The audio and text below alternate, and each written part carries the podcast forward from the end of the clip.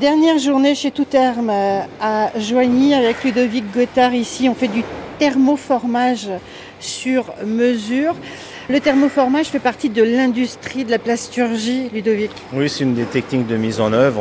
On ramollit la matière sur sa plage de transformation. On vient l'emboutir avec un moule euh, par aspiration, la refroidir, la découper et l'emballer. Les produits qui sortent euh, de, cette usine, ils vont vers quels clients? Bah, nous, ils vont souvent euh, vers les grandes marques hein, de françaises, euh, de parfums, de soins, de cosmétiques.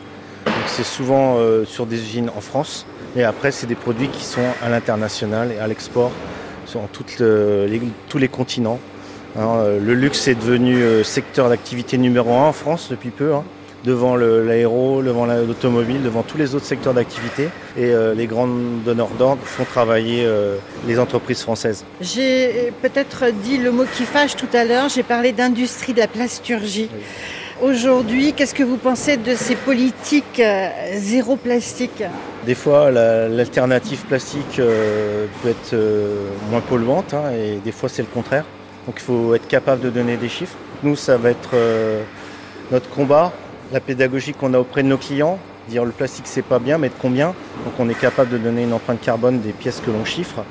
Et puis euh, c'est beaucoup de pédagogie. Et pour cela, nous on a un gros projet d'investissement qu'on a lancé là. On va créer une unité de broyage à Joigny. On a racheté un bâtiment à 300 mètres d'ici. On va créer une unité de broyage pour recycler nos chutes post-industrielles et être en éco-circulaire avec nos fournisseurs. Et on va créer également un atelier de, reprise de plateaux thermoformés pour les remettre en conformité et les relivrer à nos clients.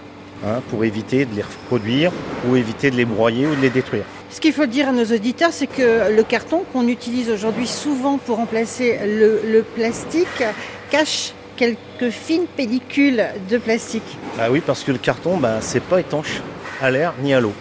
Donc tous nos gobelets, toutes nos assiettes, toutes nos barquettes cellulose sont pelliculées avec des couches en plastique, du polyéthylène bien souvent, pour le rendre imperméable, et ce qui complexifie le, recyclage du carton et perturbe les filières de tri.